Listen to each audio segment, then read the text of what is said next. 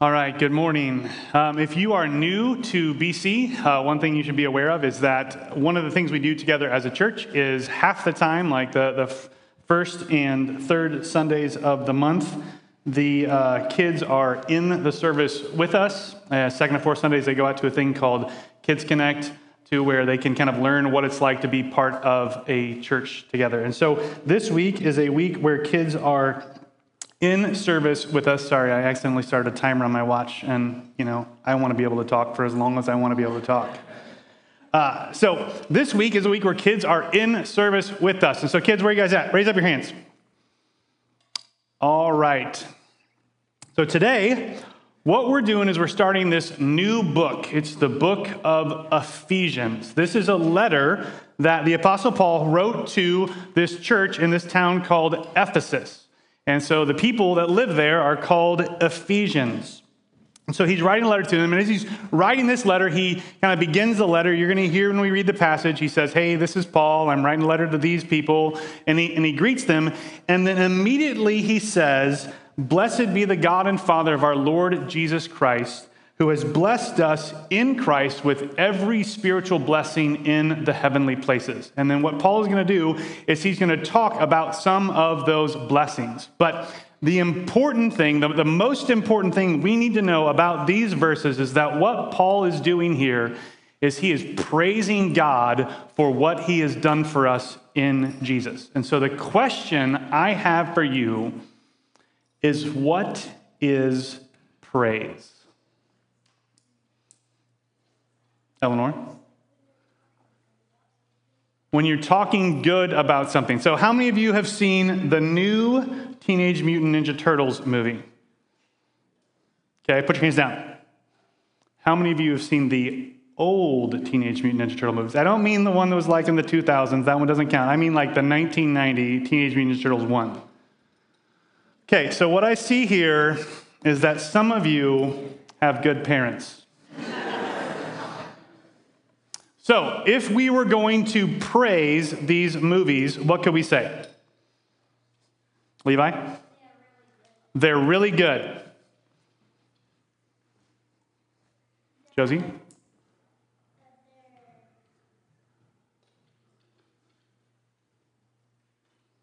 See, it, it's tricky sometimes, right? When we when we praise something, we we could say something we liked about it. So, Josie, what was something you liked about the movie? Was it funny? Maybe. Ben, what do you got?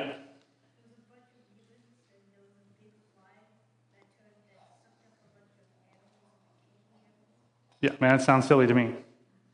Yeah, it was, it was, good. It was entertaining, right? So when we praise something, it's us saying something we like about someone or, or something. And so when we praise God, when, when Paul praises God in this passage, what he's doing is he's saying these are things that he loves God for because of who he is and what he's done. And so you probably know that one of the things we do together as a church is we praise God by singing, right? Like week after week, we sing these songs. And I don't know if you've noticed this, but they have a lot of words. Right? And those words are important, right? They're, they're the most important part of the songs because what we're singing is we're, we're praising God about specific things about what he's done. And so as we go through this passage, we're going to see Paul do that. He's going to praise God for who he is and what he's done. And uh, what this passage should do for us is it should cause us to want to do what Paul does, to, to praise God for what he's done. And so Kids, go home, ask your parents about specific things they learned about what God has done for us, and ask them how you guys as a family can, can praise God together. So let's, let's pray, and then we'll get into our passage this morning.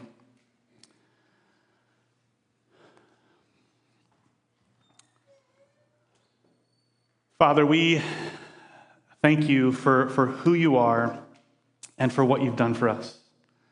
We thank you that you haven't, you haven't left us alone. You haven't left us in our sin and, and in our brokenness. You haven't left us out of relationship with you or out of relationship with one another, but you sent Jesus. when, when the fullness of time had come, you sent him into this world to, to redeem it, to, to fix what is broken about your creation and to fix what is broken uh, in us and about us. Father, we thank you that in Jesus you have blessed us with, with every spiritual blessing. And so we pray this morning that as, as we look at, at just some of those spiritual blessings, that you would send your spirit to, to, to stir our hearts and, and our affections and, and our minds and our emotions and help us, enable us in our brokenness to respond as we should in praise to you for who you are and what you've done for us. Jesus, we thank you that you came down. That it is through your blood that we have redemption, that we have the forgiveness of our sins. It's in your name we pray. Amen.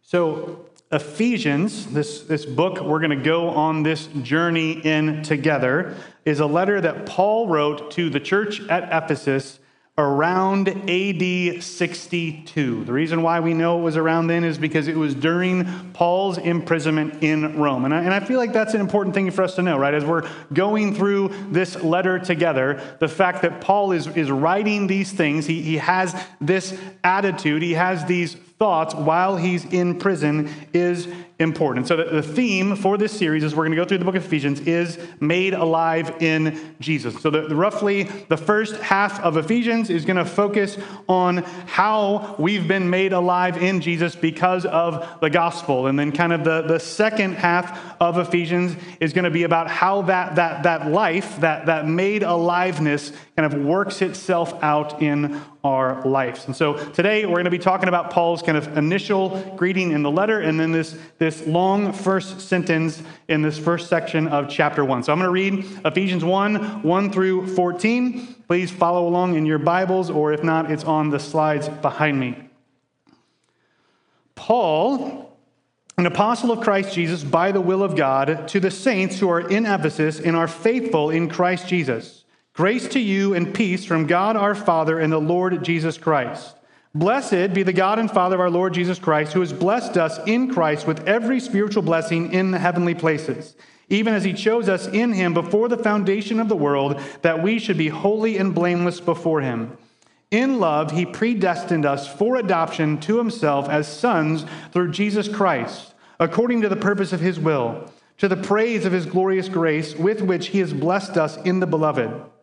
In him we have redemption through his blood, the forgiveness of our trespasses, according to the riches of his grace, which he lavished upon us in all wisdom and insight, making known to us the mystery of his will, according to his purpose, which he set forth in Christ as a plan for the fullness of time, to unite all things in him, things in heaven and things on earth.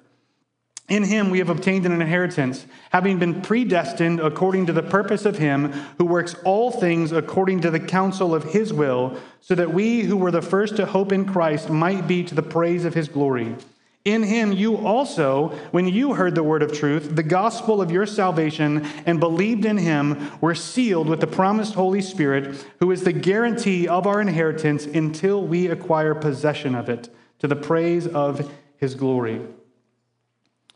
So, verse 1 here tells us that, that Paul is writing this letter. He's writing it by the will of God. So, this letter, Paul is saying to the church, it's bearing his authority as an apostle. So, Paul is communicating to the church truth of the gospel as an apostle and then its, its implications for their life. So, this is a letter that they're supposed to take seriously because it's bearing authority from God. And then verse 1 tells us who the letter is, is to. It's to the, the saints who are in Ephesus and who are faithful in Christ Jesus. So he's writing to the church in Ephesus. It's, it's made up of followers of Jesus who have, who've put their faith in him and who are, who are striving to, to live out that faith uh, in faithful living. Verse 2 gives us this kind of traditional greeting from Paul. He kind of starts all of his letters this way. He says, Grace and peace from God our Father and the Lord Jesus Christ. So it's Paul's desire that they would experience both, both grace, right? God's unmerited favor, God giving us things that, that we don't deserve uh, like mercy and, and love and acceptance and relationship with him. And he also wants them to receive peace. That's that's that's shalom in the bible. It's god kind of making them new and, and setting things right. This is what paul wants for the ephesians those people who have put their faith in jesus and are trying to live it out faithfully. So he greets them and then immediately he gets into it. In verse 4 or verse 3 we, we start this this sentence it goes all the way through verse 14. I know that, like in our English Bibles, it's, it's broken up, but really, this is a, a really long sentence. The reason why it's broken up is because because you can't do this in English, right? If you write a sentence this long on a paper, uh, you're going to get points taken off, uh, unless your name is, is John Owen, and then you can get away with it. But Paul here is, is he, he's really, he starts off by, by saying, like, blessed be the God and Father of our Lord Jesus Christ. And then he, he immediately just kind of like starts overflowing with praise. And it's like he, he can't stop to put a period in. He has to just keep, keep talking. It's just, it's just flowing out of him. And so, in this big long sentence, Paul is going to praise God for what he's done in Jesus. He praises God because he has blessed us he chose us. He predestined us. He adopted us. He redeemed us. He forgives us. He lavishes grace upon us. He makes known to us the mystery of His will. He gives us inheritance, and He seals us with the Holy Spirit. There is so much that is packed into these 12 verses. It's in these verses that, that Paul, in his praise to God, makes it clear to us that God has saved us is saving us and ultimately will save us. So, what we're going to do this morning is we're just going to, going to walk through this a chunk at a time so we can understand these things that Paul is praising God for. And so, first, Paul praises God because he has blessed us in Christ with, with every spiritual blessing in the heavenly places. So, number one, God blessed us in Jesus with every spiritual blessing in the heavenly places. So the first question we should ask is what spiritual blessings have we been blessed with? It's every, right? It's, it's, it's all of them. That's, that's, that's an easy answer. We don't have to think about specific things. Like, is there a spiritual blessing in the heavenly places? Yes. Well, then it belongs to us in Jesus. We, we have them all. There is not one spiritual blessing that doesn't belong to us in Christ. In 2 Peter, Peter says that, that his divine power has granted to us all things that pertain to life and godliness. We have been blessed in Jesus with all of the spiritual blessings that God has at his disposal. They belong to us in Jesus. And notice specifically the way in which these blessings come to us. He has blessed us in Christ. As we go through this sentence, we're going to see that phrase, or, or, or, in him, or, or through him, a lot. It's going to occur 10 times. Like all of these blessings that we've been blessed with come to us if we are in Jesus. That means that we only experience, we only partake of, we only benefit from. These blessings only belong to us if we belong to Jesus. If we're in him, we have every spiritual blessing. If we're not in him, We've got nothing. And so, the first thing that we need to understand this morning is that everything that follows in this passage is contingent upon this part. We need to be in Jesus. And so, if you're here this morning and you're somebody that hasn't put your faith in Him, then these spiritual blessings do not belong to you. And so I would encourage you to, to talk to someone before you leave this morning about, about what that looks like. How do you put your faith in Jesus? So that you can be someone who is a beneficiary of every spiritual blessing in the heavenly places. But if that's not you, if you're someone who is in Jesus, then that means that, that the God of the universe, the one who, who owns the cattle on a thousand hills, the one who, who made everything, who, who knows all, sees all, sustains all. He has blessed you with every blessing that he has in Jesus. And then starting in verse 4, Paul is going to start to, to explain, to, to kind of enumerate, to list some of these spiritual blessings. He's like, we've got all of them, and I'm going to tell you about some of them. So he starts in verse 4. First, he says, He, he chose us in him before the foundation of the world. And so this tells us three specific things about how we became beneficiaries of these every spiritual blessings. The first thing he tells us is that he chose us. Right? This is something that, that God decided to do. We, we didn't choose him here, he chose us. So, all through this passage, as we walk through it, one thing is going to be made clear it's that God is the one taking action. And we are the ones that are, that are being acted upon. We are, are passive recipients of these spiritual blessings. There's going to come a time in Ephesians where Paul's going to say, hey, go do these things. But here he's saying, This is what God has done for you. Here, he chose us. The second thing we see about this is that he chose us in him. So we're not chosen apart from Jesus, but, but in Jesus. This tells us that God's choice of us, it, it wasn't and it isn't and it won't be on the basis of who we are and what we've done.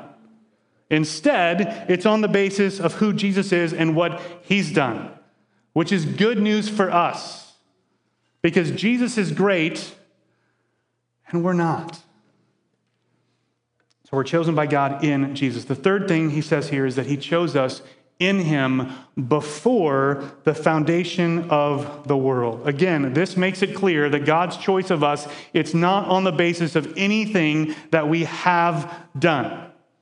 The reason why we know this is through a simple question How many of you were there before the foundation of the world? If you weren't, then you don't have anything to do with this decision God made. God made this choice before the foundation of the world. His choice isn't based on who we are and what we've done, it's based on the person and work of Jesus Christ. He chose us in Him before the foundation of the world. But why did He choose us? And I don't mean that, like, why did he, why, like, why did he pick me? What I mean is, what was the purpose of this choice? Paul's going to tell us that. He says, that we should be holy and blameless. We're not chosen because we are holy and blameless, or we were holy and blameless. We're chosen so that we would become holy and blameless. This is the goal that God has for us. His choice of us in Jesus was so that we would become holy and blameless. Jesus already is holy and blameless. And God chose us in him so that we could become like him. Next, we see in verse 5 that in love, he predestined us for adoption. Now, before we get to the, you know, the juicy predestination bits, notice that this starts with in love. In chapter 2, Paul is going to say, because of the great love with which he loved us. God's love for his people is, is one of the motivating factors for us receiving every spiritual blessing, for us being chosen, for us being predestined for adoption. Let's not forget that. God made this choice, He, he did this predestining because of His love for us. Now, Paul says, He predestined us. This word means something like he, he chose or determined beforehand. In fact, I went to, I don't know what website it is, Bible Gateway, maybe? It's the one that like lists like every English translation. And I went through and I was like, let's find one that's like, he didn't choose us. And there's not because they are being faithful to the original language and how they're translating it. There's some that are like, he chose us, but leave the pre part out. But this word means something like he, he decided ahead of time. He chose beforehand. He, he planned it this way. And really, like this, this shouldn't be surprising to us. I know that the predestined word kind of freaks us out, but like he just told us that he chose us before the foundation of the world.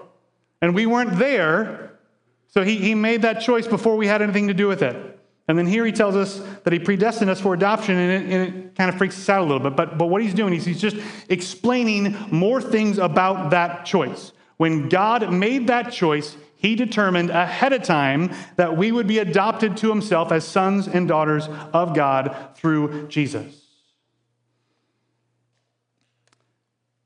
And he made this, verse 5 at the end, this predestining choice according to the purpose of his will. According to the purpose of his will. So it was, it was his decision for, for his reasons, for, for his plan. In his infinite wisdom and infinite knowledge, this is what God decided to do. Now, we don't have time this morning to go into all the, you know, debates and positions and arguments about predestination and God kind of choosing his people through election. And, and, and, and honestly, like, I don't want to do that. But if you really want to talk about these things, like if you're wrestling with him, like I would love to get together with you and talk about them. But here, what I want to do is I want to just like talk about what the passage says. Side note like the word predestination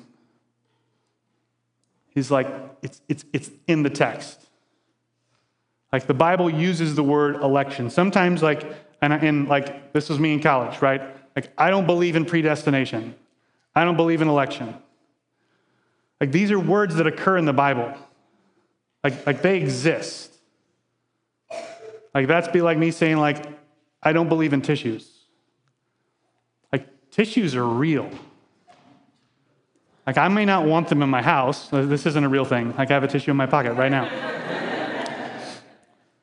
But, like, these, these words exist. These concepts exist in Scripture. Instead, what we can argue about is, is maybe how or, or why or, or what the purpose of these things is. And so, so, if you want to talk about predestination more, if you want to talk about election more, like, let's talk about it, but let's not say, like, we don't believe in it because it's, it's here in this passage. So, God shows us in Jesus, before the foundation of the world, he, he predestined, he decided ahead of time that we would be adopted as sons and daughters of God through Jesus Christ. And the result of God choosing us to be holy and blameless and him predestining us for adoption is verse 6 to the praise of his glorious grace. So the result of this is that God would be worshiped because of his glorious grace. And I think that one of the reasons why Paul maybe expresses it this way and puts it in these terms is because if there is any part of this choice or this plan or this process that we could take credit for, we would. And then we would be like, yeah, he did all of that. But let's talk about what I did. Let's talk about my part and how great it was. But instead, Paul keeps the focus entirely on God so that the result of it would be to the praise of his glorious grace. You see, because the reality is, if, if we are undeserving of even one spiritual blessing, which we are, then we are certainly, absolutely, 100% undeserving of receiving every spiritual blessing in the heavenly places. But that's exactly what God has done for us in Jesus. Right? That's exactly what Paul is talking about. And one of the reasons why he has done that, why he has given us that much grace, is so that we would praise him. Praise him for his glorious grace. It says he has blessed us with his glorious grace in the beloved, in Jesus. And again, Paul reminds us that we're only recipients of these things because of Christ. He says, In him, verse 7, we have redemption through his blood. So in Jesus, we're, we're redeemed. We're, we're bought out of our, our slavery to sin and death and Satan because of Jesus' blood. We've been set free. He, he paid our debt, he paid the price of our freedom through his death on the cross. He, who actually is holy and blameless, died for us who are not holy and blameless so that we could be set free, so that one day we could be made holy and blameless. And we're not just set free from our sins, we're also forgiven. He says the, the forgiveness of our trespasses, all the wrongs we have been done, we've been forgiven. He, he releases us, He forgives us, and He takes on the cost of our forgiveness on himself. How is he able to absorb that debt? Paul says, according to the riches of his grace. According to the riches of his grace. And I think this is something that we as believers too often fail to understand. You know, I think, I think we know in our heads, right, that God is, God is infinite. He's, he's infinitely powerful, He's limitless, He has everything at His disposal. We, we, we know those things, but I think we still tend to, to think and sometimes believe that there's a limit on God's grace. Like maybe we think that like there's just some people out there that, that are too far gone, that, that God just doesn't have enough grace to redeem. Or maybe we think that, you know, a, a particular sin struggle that we have, or, or a particularly hard time of, of suffering, that, that, you know, God's grace just isn't sufficient for those things. Or, or maybe, maybe we'll just get to a point where God will get so fed up with us that he'll just cut us off. Listen to the words Paul uses here. He says, The riches of his grace, which he lavished on us. Paul here is describing a mindset that, that we are not very familiar with. We live most of our lives with, with a scarcity mindset. Right? There's, there's only so much to go around. And so, whatever I have, I need to keep. I can't let you have it. And I need to get more of it. We've already talked about tissues. The toilet paper.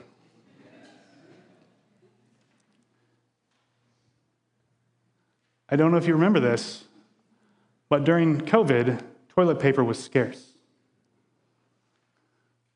And we all acted like crazy people. I need to get as much of it as I can. I need to keep it to myself. I can't tell people that I have this, or they might come to my house and try and take it from me. I'm going to get all that I can at Walmart when I'm there. We were hoarding toilet paper because we thought there just isn't enough to go around. But God isn't like us which is something we should always be thankful for, but especially here. He doesn't know scarcity. His grace doesn't know scarcity. It's, it's abundant. Paul says the riches of his grace. There's more than enough to go around, and it's, it's so abundant that he can afford to lavish it upon us. He can lavish it on me, he can lavish it on you, he can lavish it on others, right? It's, it's, it's limitless. There's more than enough to go around.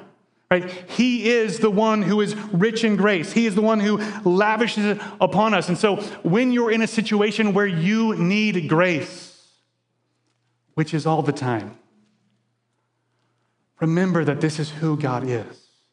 In your struggle with sin, in your suffering, His grace isn't merely sufficient, His grace is excessive. It is extravagant. It is overabundant, and He lavishes it upon us. Right? This is who our God is. And it says he, he lavishes it upon us in all wisdom and insight. And so God doesn't just apply His grace to us in our struggle, in our suffering, in our sorrow, just kind of willy nilly or haphazardly. He does it in wisdom and insight. He is infinitely wise and He knows exactly how we need grace. He does it intentionally, perfectly. Paul says wisely and insightfully. One of the ways he does this is verse 9 by making known to us the mystery of his will according to his purpose, which he set forth in Christ as a plan for the fullness of time. Jesus' arrival, his, his life, death, and resurrection is the perfect example of God taking his infinite grace and lavishing it upon the world in all wisdom and insight. Jesus came into the world at exactly the right moment in history. God revealed his plan of redemption when Jesus came. The mystery is made known. God sent him, verse 10 to unite all things in him, things in heaven and things on earth. Right? Every other religion tells a story about how we, if we, if we do enough things and if we do them in the right way, then, then maybe we can get to where God is. But the gospel tells the story of God coming down to earth, bringing heaven down so that we might become like him. And in Jesus, Paul says, God is uniting all things. And the church is a picture of that.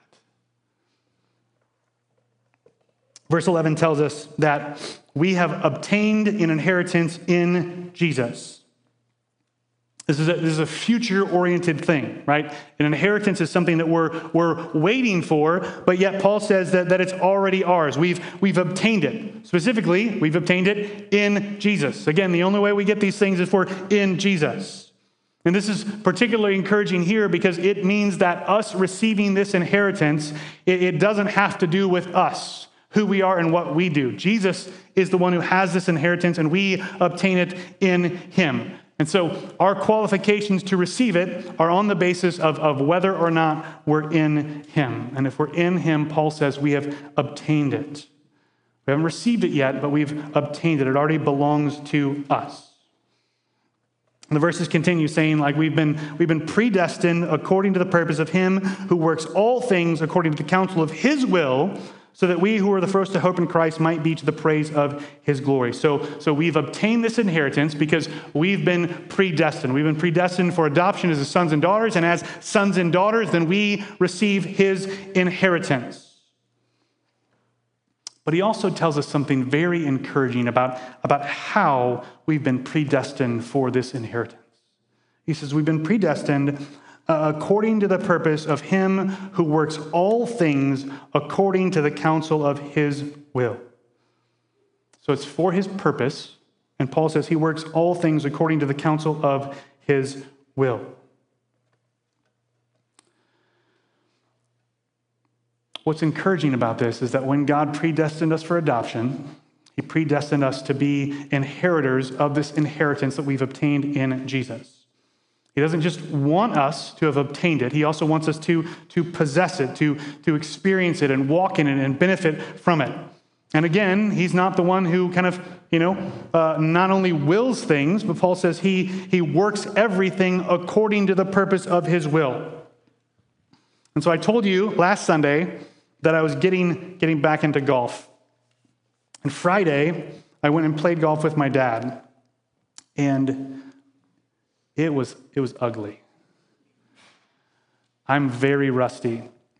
And there were multiple points that, that I had a will for the ball. I had a purpose, I had an, had an intention, I knew exactly what I wanted it to do, and then it didn't do it. It did something, in some cases, quite the opposite of what I wanted to do. That's because I don't have the power or the ability to work that little ball according to my will. But God isn't like us. He does have the power to work all things according to the purpose of His will. And His will is that we would obtain this inheritance and that we would possess it. And so we can have confidence not only that it belongs to us in Jesus, but one day we will possess it. One day we will walk in it. And he, he explains this more.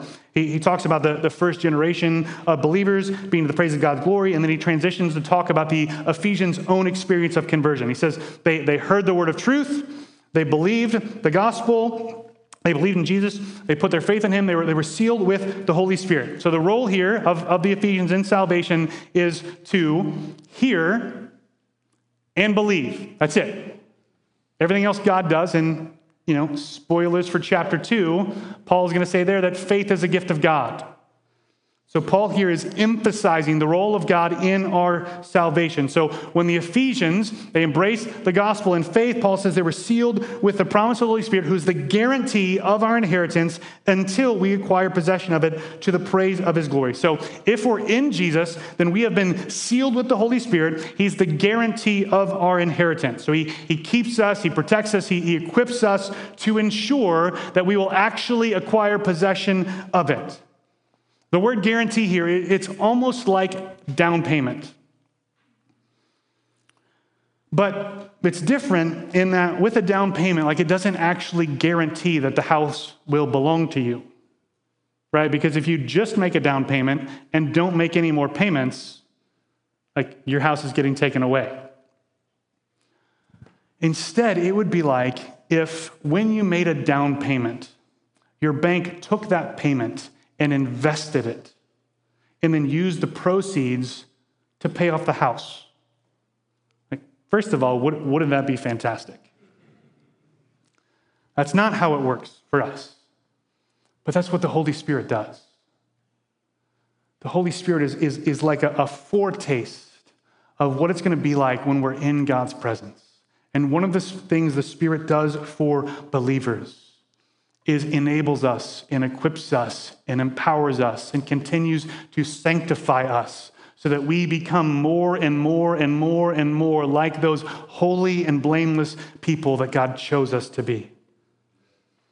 Right? When we are sealed with the Holy Spirit, the Holy Spirit carries us along so that our possession of the inheritance we've already obtained in Jesus is certain. This, Paul says, is to the praise of his glory. Again, Paul brings it back to worship. That's what he's doing here. Right? He's praising God for who he is and what he's done for us. This entire 12 verse sentence is just an, an outpouring of praise to God. He praises God for all these spiritual blessings that He's blessed us with. And He's going to spend more time in Ephesians unpacking them. He says, We've been blessed with every spiritual blessing. We've been chosen by God. We've been predestined in love for adoption. We've been blessed with His glorious grace. We've been redeemed through the blood of Jesus. We've been forgiven of our trespasses. We've had the riches of His grace insightfully and wisely lavished upon us. We've had the mystery of his will made known to us. We've obtained an inheritance in him, and we've been sealed with the Holy Spirit so that it is certain we will acquire and possess our inheritance. This is what God has done for us in Jesus. So, the proper response for us is exactly what Paul is doing in this passage, right? It's, it's, it's for us to respond with praise to God for, for who he is and what he's done for us. And so let's continue to do that this morning. Let's pray.